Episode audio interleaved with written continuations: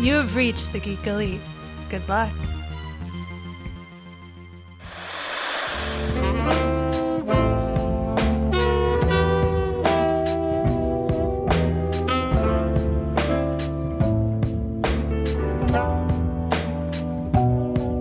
Welcome back, everybody, to another episode of Love of Pages. Hopefully, everybody's been enjoying our fun facial expressions. So, this week, we are starting a new book, Jessica's Pick. Oh, The, the second book by the Martian author Andy Weir. Mhm. And our our second attempt at recording this first episode. Our second account. Steven, you weren't supposed to tell anybody. I, I just I want to make sure and get it out out in front there. It was this was my mistake. So it's not good. losing audio files. It happens. yeah, It does, it does happen. But, okay, so Jessica, Yes. remind Steven and I and tell Mhm. our listeners why are we reading Artemis? Because it's been on my TBR list on my bookshelf since Artemis came out, which was a significant amount of years ago. like 2016. I I think. Yeah. Well, we can find out. I have the copyright somewhere.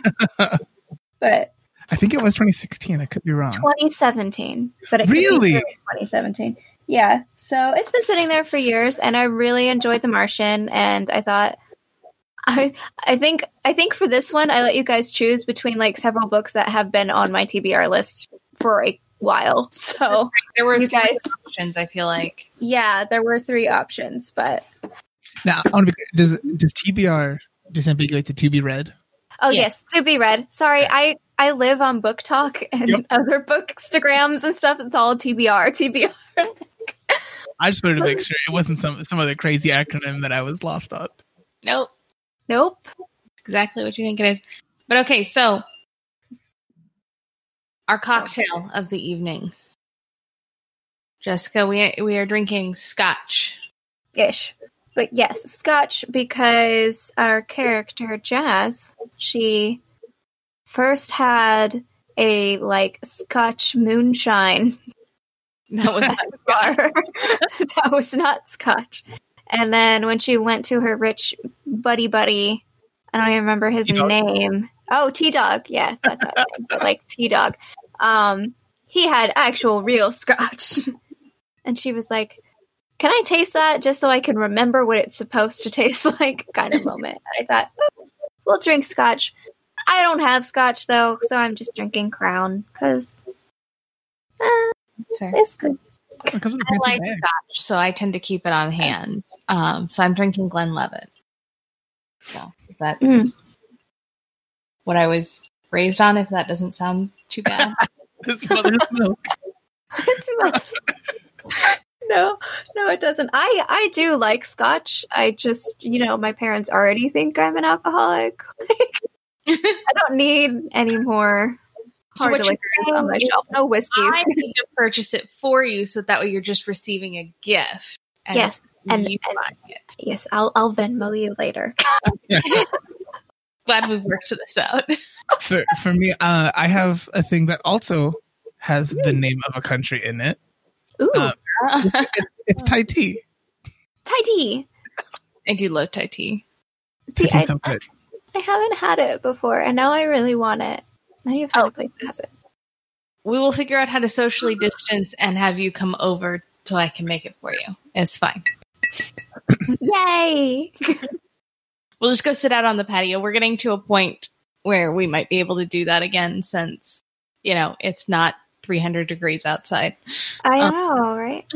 That works. That's true. Or we could do it the next time that we record women's history. Yes. Ooh. United We could do that too. Um, I like it. real, real quick, if you want to see Jess's mom find out about her being an alcoholic, Thank you you. can see you can see the behind the scenes pre-show and post-show of this this video podcast. You're gonna murder me. by becoming a patron on our Patreon at patreon.com slash geek elite media. You're gonna get me murdered, but this is Stephen reminding me that I was supposed to say something at the top of this show Oh, that it's I really failed to sh- say because that's what happens. We got to talking about drinking and then I forgot everything else. Naturally. But I'd like to do a special thank you to our Patreons who make this and all of the other episodes possible. Um, if you're willing and able to support us, please find us on our Patreon page.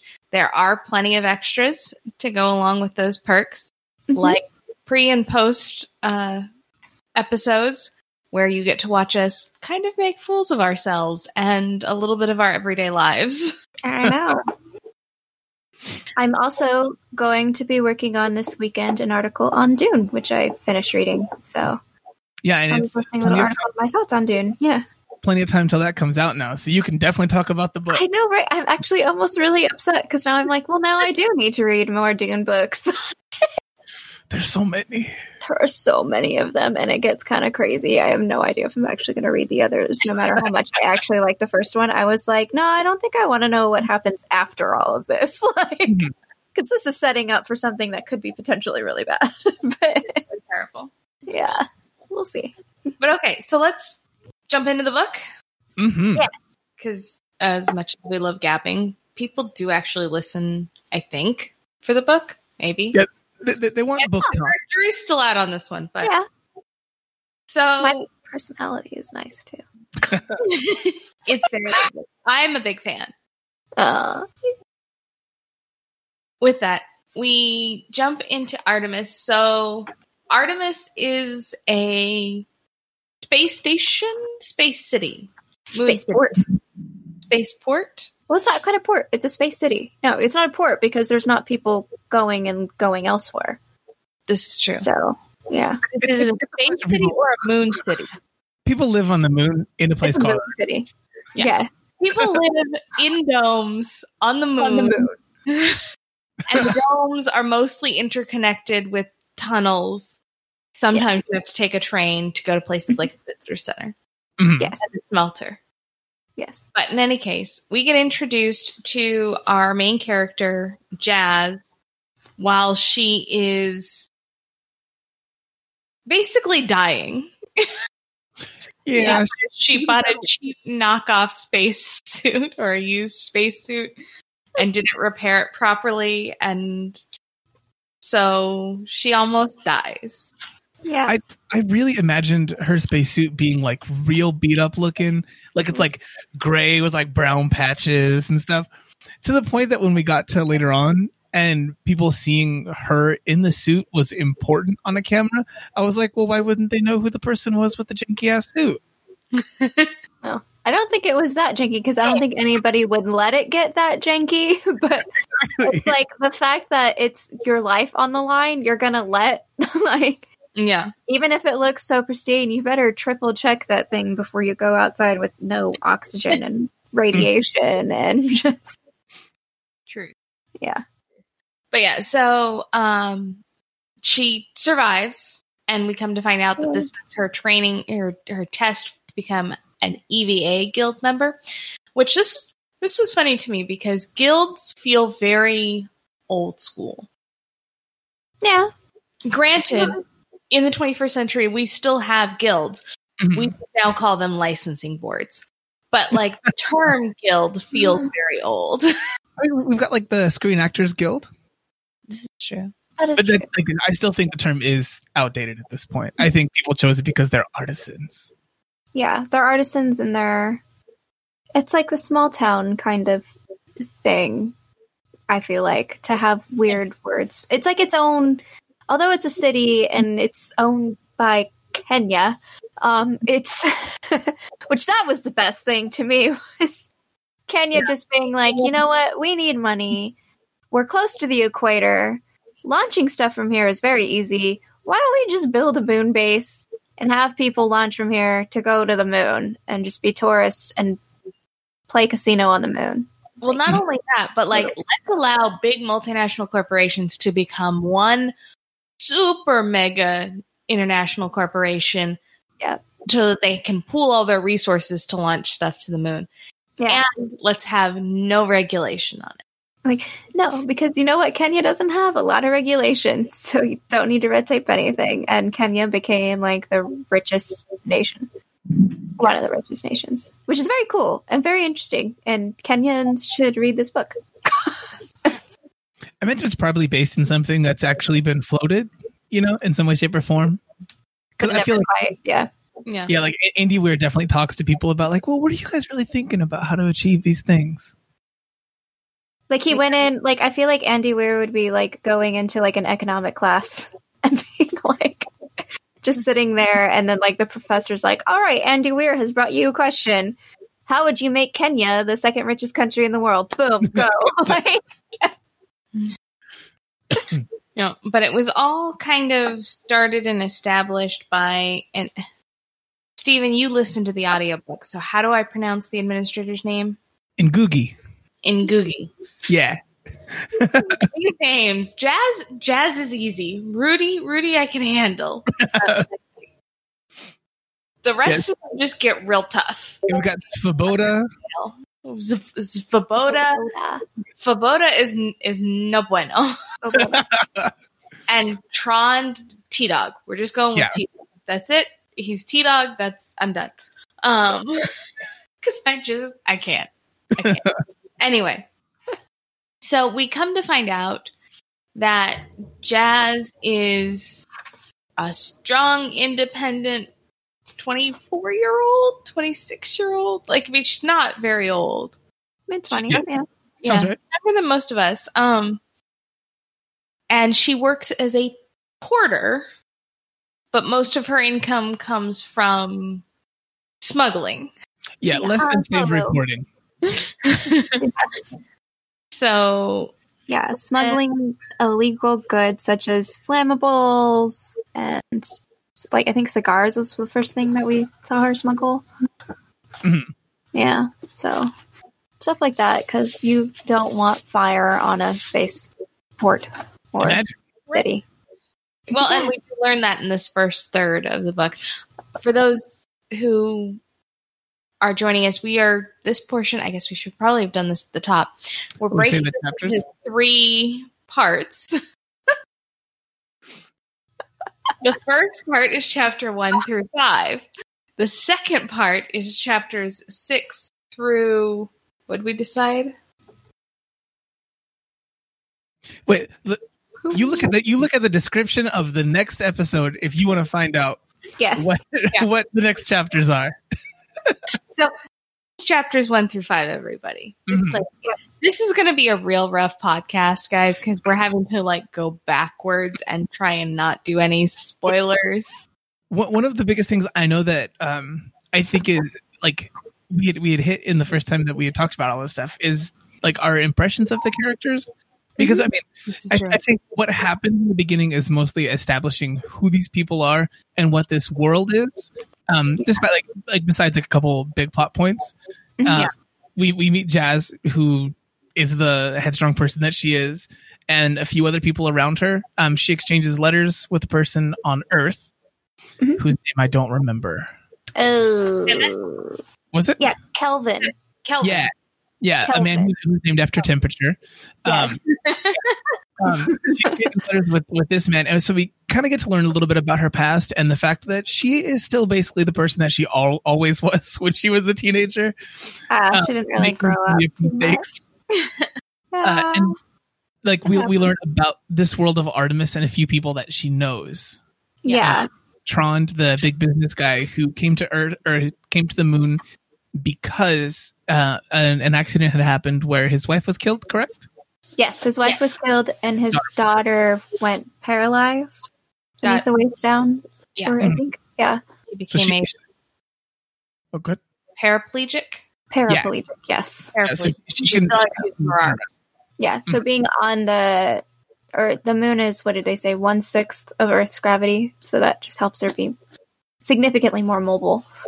Mm-hmm. Which Earth's Probably- gravity becomes a huge thing because I feel like every like other page, it's like, oh well, I can do this because it's not hard. It's moon Yeah. gravity. I think I think it was T Dog that like when he was gonna go get a lighter or some or another drink or whatever, he did a backflip over the couch and that's just how it's. He did a back over the couch, and then you hear Jazz be like, "Yeah, it's not that impressive. The moon, like the moon, is only one sixth of Earth's gravity. Like everybody does it." I feel like like I wasn't impressed. I was just like, "What the hell?" Like I feel like even if I had less gravity, I still would never flip over the back of the couch. Just Like, go why? Why? I could absolutely say I would, and I would be so excited every time, and I would hurt myself a solid ten percent of the time. that would be when I would hurt myself way too much. I would still manage to hurt myself. Yep. It is a little impressive. with, with that one, I feel like there. But so in the times that we hear people talk about moon gravity versus Earth gravity, they talk about it like it does give you superpowers, but I feel like there would be an inherent greater, uh, like, like a, a greater strength to a person who's coming from Earth to the moon because your muscle density would still be such as it would need to be for you to work on Earth's gravity. Yes. So if someone's busy and they come in and they're like they're freaking Superman for Yeah. like however long Yeah. they're on they're on the moon at least at first. So like, Well, it's like Superman, have, right? Though, Yeah. like legit, how he is is like he would be normal on Krypton, but like because he's on Earth, he's like a god basically Mhm. because of just the physics of the planet being so significantly different from the one he was born on. But then he was raised on the planet, so that doesn't make any sense. Yeah, it's it's a confusing one. I feel like you some negative benefits. like maybe we shouldn't read too deep into Probably shouldn't because now I'm like Superman is a lie, isn't it? That wasn't even a good explanation for why he's I mean, listen, there's a lot of questions to ask I about was gonna say, Superman. speaking of explanations, Yes. I struggled so much yes. with the technical explanations. Mhm. Well, that's Andy Weir. I'm so sorry. I'm just like, like I felt like I was reading Charles Dickens again, where I was like, okay, how far do I skim ahead to get to the next plot? Yeah. point? Mhm.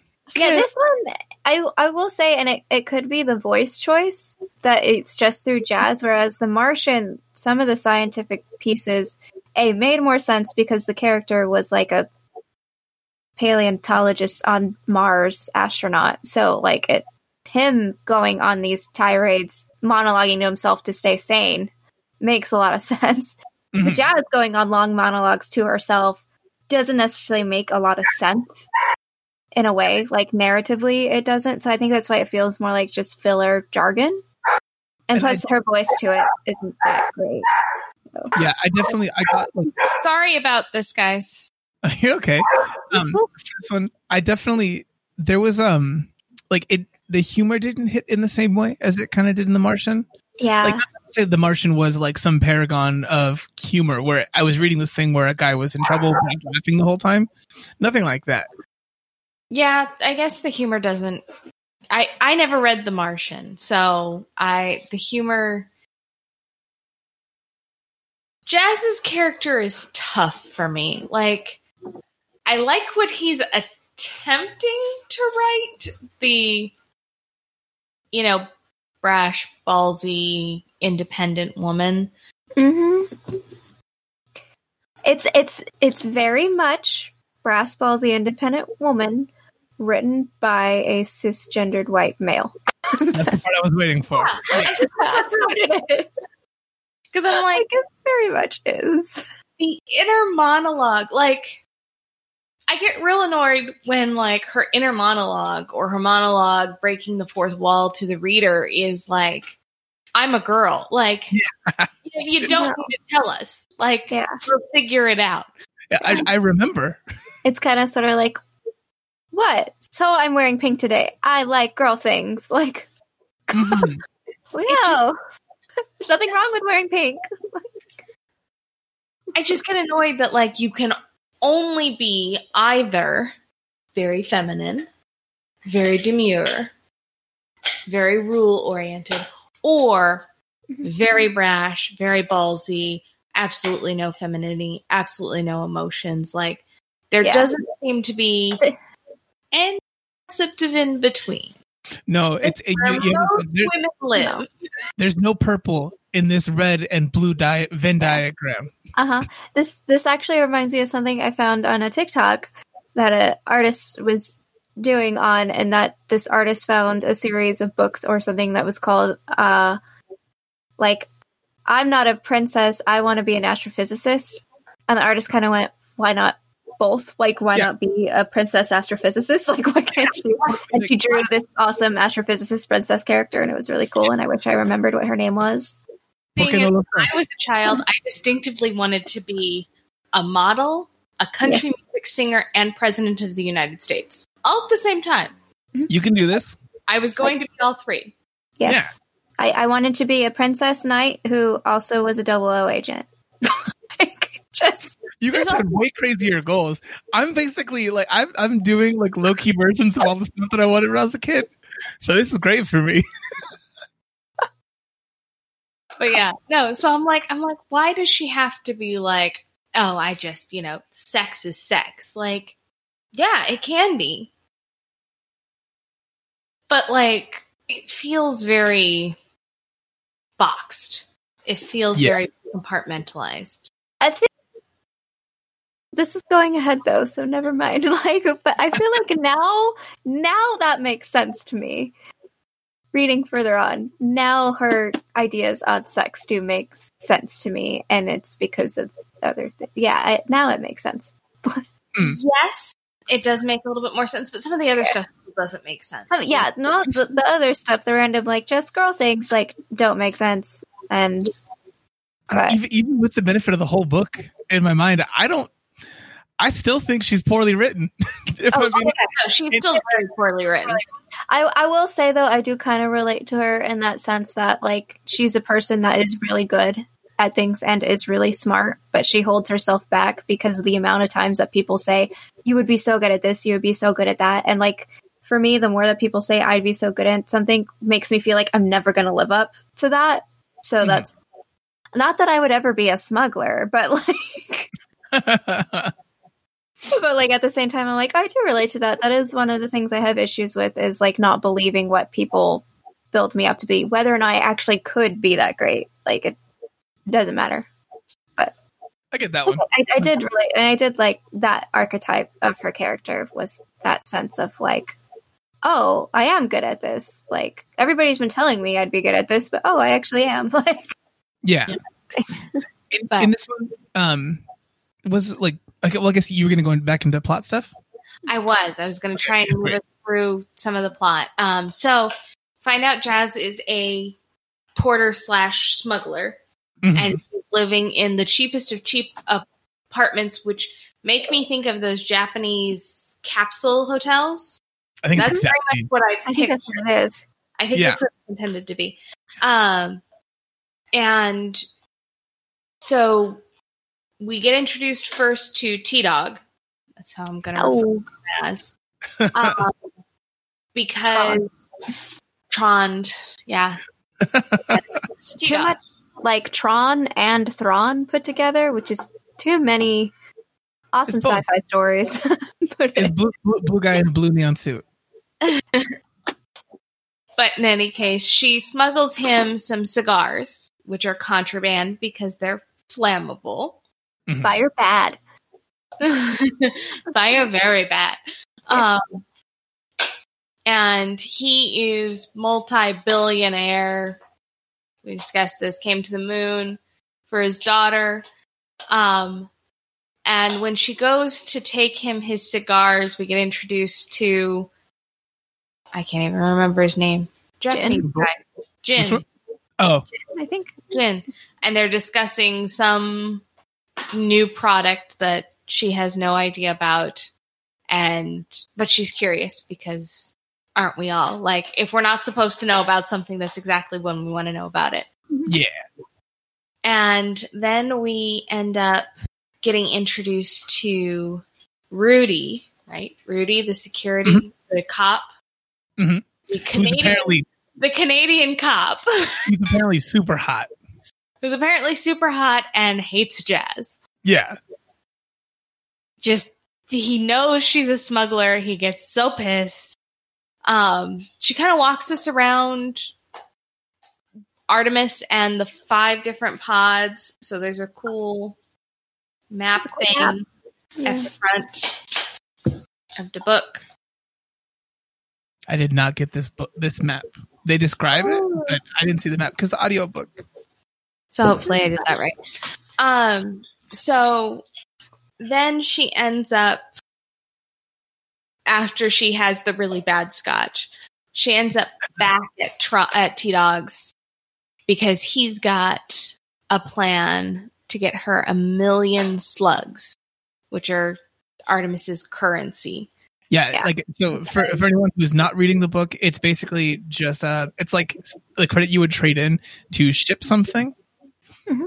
And that's like the closest thing they have to currency. It like directly translates to weight that you would ship. Yeah. Since Since technically Go ahead. this city is a corporation. Yeah. Mhm. So It's, it's been, we've had these before. They're called corporate towns. They kind of Yeah. usually suck. Um, Yeah, real bad. usually not great. Um, and he proposes that if Jazz can figure out how to destroy the so on Artemis, the big product, the thing that they produce is aluminum. aluminum. I Alu- wanted to uh, say steel, and aluminum. I'm like, that's not right. It's aluminum. It's It's aluminium if you're British. Aluminium. Um, and the way they do that is by smelting. They they harvest the rocks from the moon. They smelt it down in a smelter that's way off on the other side because you you don't want things blowing up and then blowing up your only livable habitat. Um, yeah. But like in result from the smelting process, oxygen is created, and that's the oxygen that goes back to the Artemis bubbles and basically keeps people alive. But the only reason that the smelter makes a profit on aluminum is because they don't have to pay anything because they have the contract for the oxygen. Yeah. So T Dog has been buying up a whole bunch of oxygen and storing it. And he's like, hey, if you figure out how to make them break their contract, I get to swoop in under that contract and be the big production person. Mhm. Like, what, what? So Jazz reluctantly, not reluctantly accepts the offer. Like, she's I she at first was not going to do it, and then he said, "I'll give you a million slugs," and she went sold Yeah, immediately. immediately. immediately. Not even like, eh, no, do it. she's a terrible negotiator. I'm like, if his opening offer is a million dollars, like you Like, push, what would his second offer be? Like, like you push at least for 1.5. I'm sorry, Like, that's the minimum. One and a quarter. Anything. If you'll pay a million for it, you'll pay a million five. right? Just- anyway, terrible negotiation tactics. But so she then spends a whole bunch of time trying to figure out how to make this work. So we then get introduced to Svoboda, hmm Hungarian, um, who's a scientist who agrees to help build a machine that she's designed in exchange for her testing out his reusable condom. Yeah. reusable. Not with him. He is. He's No, no, like, yeah. He's like, no, not with me. Just, I mean, I just know you have sex. Next time you have sex, Try this. try this out. Let me see. Tell me how it is from the feel of a woman. Just- Yeah. As, as opposed to well, how much was how much was it that cost normally for getting work from him? Two thousand. Yes. Yeah. So she's like, "Ah, okay, sure, yeah. yeah, sure. I mean, that's weird. I don't think it'll sell, but like, And then Sure. he, he keeps like he's like, "Well, have you had sex? It's been 24 hours." And I'm like, "Frequently, do you expect people to have sex?" Actually, there was there was a, a controversy here on Earth recently that involved people reusing and sterilizing condoms. Funnily enough, since the first time we recorded this. yep. the look on your face, Jessica, is priceless. what? Yeah. No, there was a there was a whole like Yeah. factory basically, and they they, they had ways of the, the ways Sterilize. they were okay to sterilize these things and to repackage Yes. them and everything like that. But Okay. Sustainability. It's sustainability. No, I hear you. Condoms are not sustainable at all. Like, but But they're more sustainable than unwanted pregnancies. yes, it's true. I would say. But so yeah, you nailed it, Andy Weir. You, yeah, you nailed it. You got this one. You got this one. And then there is a whole bunch of technical mumble jumble as she's trying to figure out the harvesters because she meets up with T Dog and looks at one of the harvesters because she they decide that the best way to do this is to blow up the four harvesters that collect the moon rock, Mhm. then take it back to the smelter. So if they don't have any harvesters, they're going to have to ship them in, which is going to take multiple weeks because they have to be shipped from Earth. They'll break their contract. They'll break their oxygen contract. Yeah. T Dog will get to swoop in, seal the contract for everything. Mhm. Da-di-da-di-da. Um, When the time comes to do the plan, yes, but I was going to get first Oh. to. We then get introduced to Jazz's dad, mm, mm, Yes. who she apparently has a strained relationship with. Mhm. pop up. And I'm going to guess that really obscure 426,000 some odd slugs has something to do with dad. Probably. Yeah. That was that thing we all agreed on instantly. Yes. Like Talking it's probably that because like you could tell the strange relationship was on her side more than her dad's side. Like you could tell if she came back, her dad would be like, "Yeah, you're my daughter." Like. Like that's just that's the way this yeah, works. like he may be like a stern father, like, but he's definitely a father that would do anything for his daughter. Like, Yeah. yeah, Um, but he's a welder, and so she needs welding equipment from him. And she plays it off that she needs it because she, yes, is doing illegal work, but she's helping a family build an airlock. Uh, so it's like Robin Hood kind of Mhm. illegal activity.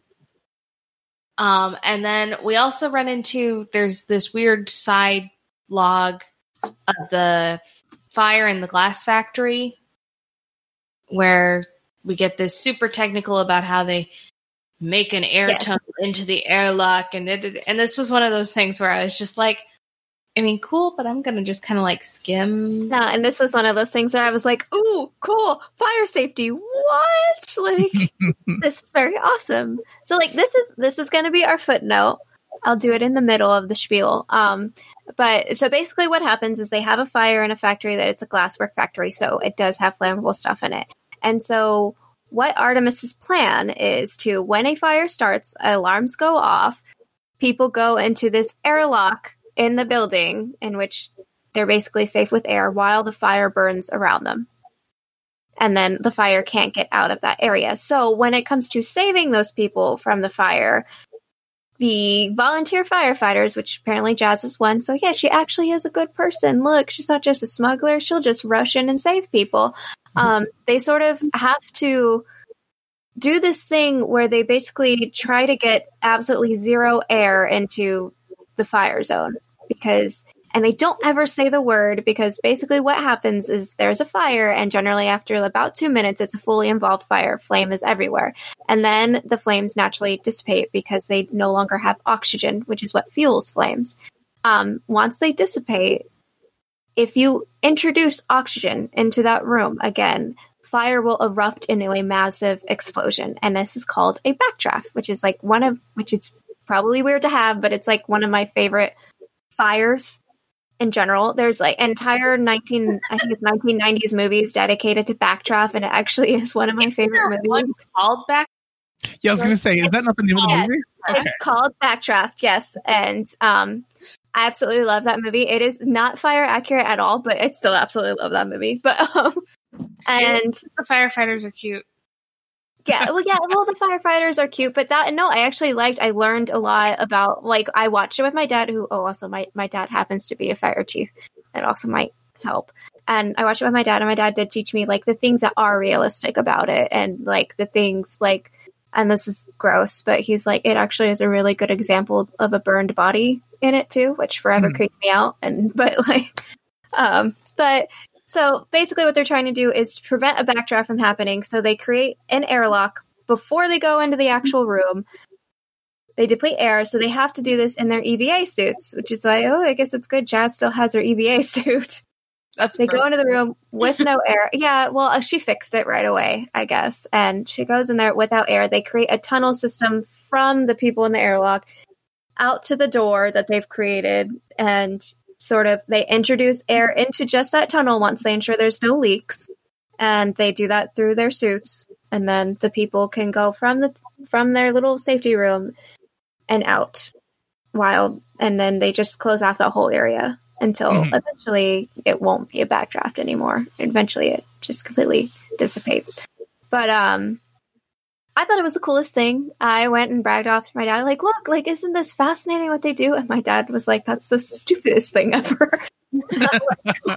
what? And he's like, there's so many better ways to even prevent a backdraft from even happening in the first place. Like, you don't, like, A, if you can have people run to a little room in the big room, why can't they just run out of the room? And I was like, well, they need to seal it off because the fire could get out. And he's like, what about fire preventatives? He's like, they have massive foams that will work even in moon gravity. Just push down the thing, keep the fire from going. That, or you have an early alarm system that would give people plenty of time to get out of there before anything happens. So I just may force him though to read that part of the book. Just so he can get the whole picture, and then I'll I'll get his second opinion on it because maybe I just wasn't describing it well enough. Maybe there's some variable I'm missing because Andy Weir is usually pretty good at researching stuff. So Mhm. I was like, I feel like, well, maybe maybe Andy did miss something. Maybe he didn't talk to the right fire expert, or or whatever, or maybe he didn't do the right Google search. It happens as writers. It, Or Yeah. you just made the decision that, you know, it's cool. and or it's going to apply for something in the future. Like, you know, Yeah. Yeah. Or like, like another thing that it could be is like this is a moon city that's run off of a corporation that's from Kenya. Like it could just be why spend all the money on the expensive fire extinguishing foam that works? we can lose a few We people. just do this. Yeah.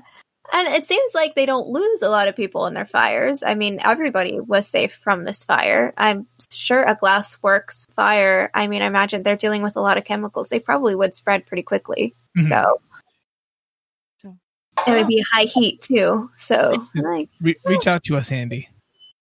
I reach out. Where'd you where'd you get your research from? I'm curious. Am I missing something? Is my father missing something? I don't know.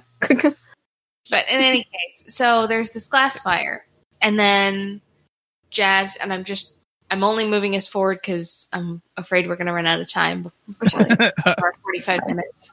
And Stephen looks at me and goes, We're over 45 minutes. I would never. Not on camera, at least. Um, but so she then puts her plan in motion. She has to put on a disguise so that nobody knows she goes out to the visitor center, which is where the original moon landing was, and then she sneak releases- out She the- sneaks out the little robot. Yeah, she she used the robot to like be her her eyes and hands outside. yeah. Be able to.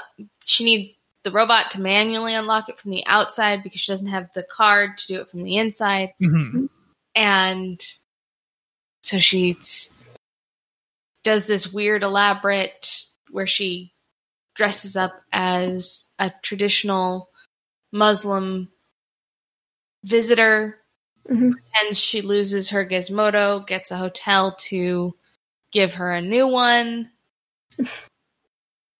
goes out she does the thing um, and so she finally gets out to the harvesters where she starts where she this okay not gonna lie like the last 12 pages i was like this is painful She's, Yeah, she's trying to weld the. I get. What is she? she trying she, to want, weld? she wants to, trying she to wants to weld make the engine close so that it will overheat and that will cause an explosion. But the Later. problem is, yes, the first problem she has is that she realizes the moon doesn't have any oxygen. And as I've already said, you can't have flame without Mhm. oxygen. So she has to find a way to create oxygen. I don't quite understand how the how she did it, but she did it.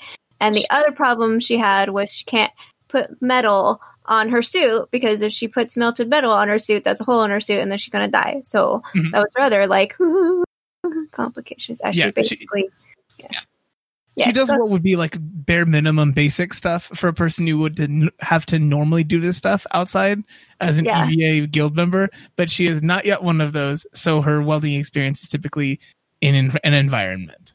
Well, except I also get the impression that like EVA guild masters don't really weld outside. That's what that little robot was for. It, I mean, that, that's a distinct possibility. Like they would certainly Yeah. have other means of doing things for sure. That's fair. Mm-hmm. But so she goes and she blows up the first one. What she Or- she sets she sets up the first one to She to become a, a time bomb to blow up later, but and then she, She got gets caught. Yep, Yeah. one of the harvesters points their little camera at her, and she went, "Uh oh," and that was it. That was where we ended. That's where we ended. yeah, hmm I don't did, like I mean, we can't really do predictions again. We'll have to dub over our predictions. Who from knew predict Kevlar was? I was right about the Kevlar prediction, Ke- Kelvin. or Kelvin Kevlar. Yeah, Kelvin. don't get me wrong. The, Oh, the, the guy the guy seems bulletproof. with, with- like with the the things that he decided to do in life. Yeah, no. Um, my I, like I guess was wrong. say again. My Mhm. prediction was wrong. Mine was right. Yeah, yeah, you you got that one. I don't think I had a prediction at this point. I don't think I you just did. I if at this point in the book, if I was reading this by myself as a library book, I would have had to have like I would have put it down. I would have used up all my time that I would have had to finish the book. I would have had to check it out again to finish the rest of it because the beginning of it is so procedural. Yeah, it's a little tedious. It definitely does pick up later on, and you're like, "Ooh, intrigue." still so much technical explanation. And like, yes, we get to the technical pieces that I really like towards the end of the book, so I'm fine with the very elaborate technical, but like all the science technical, I'm like, I even like that stuff. I love I like that it. stuff. I It's liked it in The Martian, but it it's a slog in this one. slog. It's so I'm like we could have cut this down at least a couple paragraphs. Like, yeah, give me a paragraph of explanation. Do not If give me you- pages of explanation. I feel like let's see how many pages is this? Because I feel like if you took out all that long jargon, this 300 page book would be 150 pages.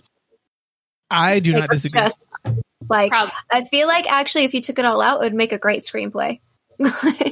I mean, so actually, that, that that's that's a little bit of an interesting one. This book did sell to. Um, it got picked up for the movie rights before the book was even finished, if I remember I mean, correctly. because Not the Martian, yeah, Mhm. it's not surprising at all anymore. But Yeah. The, I mean, the, Mar- the interestingly enough- Martian did so well, and that like so Andy Weir just being the writer of another sci-fi thing would have been Hollywood would have wanted it. Mhm. So- For the audiobook is read by Rosario Dawson, which I feel was like a soft casting, putting out feelers for her to actually be the the actress for the movie. Mhm. Um, people who want her to play characters really want her to play characters for fan casting things on the internet. So Yeah. it seems like, she- like money for that Is one. she the one that's going to be um, on the Mandalorian? That's that's the the word on the street. The word on the street is that she's Ahsoka. Mhm. You'll have to check in with Geeks Watch at the end of the month to find out. Hey. I know that's true. Woo. but yeah, so I don't know. Um, I guess uh, is that is that the main things to talk about for this one? That's pretty much the main things for this one. I think Okay. so. I think we hit everything. So, dear listeners, this is the first part of Artemis round two, So, true. the the deuce. the deuce. Um, we we apologize for Ish. discombobulation. Oh, it's okay. It's okay. You guys got to be here for the crazy fun times. You Yeah. did. You got to be here for the crazy fun times. did. Look, look at my awesome for the YouTubers. Yes, for the YouTubers. Look at awesome. I have a nice, awesome mic stand now that is going to be gone in the next few episodes, only to come back significantly later on. Fun. It's fine. I love it. Jessica, where can people find you at to talk about your new mic stand? Oh, you can talk about my new mic stand on Twitter as JM Bailey Writes. And Stephen, where can people find you? You can find me on my website, peppermintgentleman.com. You can find all my socials on there and look at my stuff while you're there. It's very awesome. Thank you. And find me with the rest of Geek Elite Media at Geek Elite Media, Facebook page forward slash Geek Elite Media. Archived episodes of this podcast and other podcasts are on geekelitemedia.com or your favorite podcatcher. As we said at pseudo the top of the show, please come join us on our Patreon. Um, it is what allows us to continue to do these these wonderful shows. And please rate, review, and subscribe to this podcast on whatever podcatcher you have. But until next time, this is The Love of Pages, reminding you to keep turning those pages and always remember to Geek out. Geek out.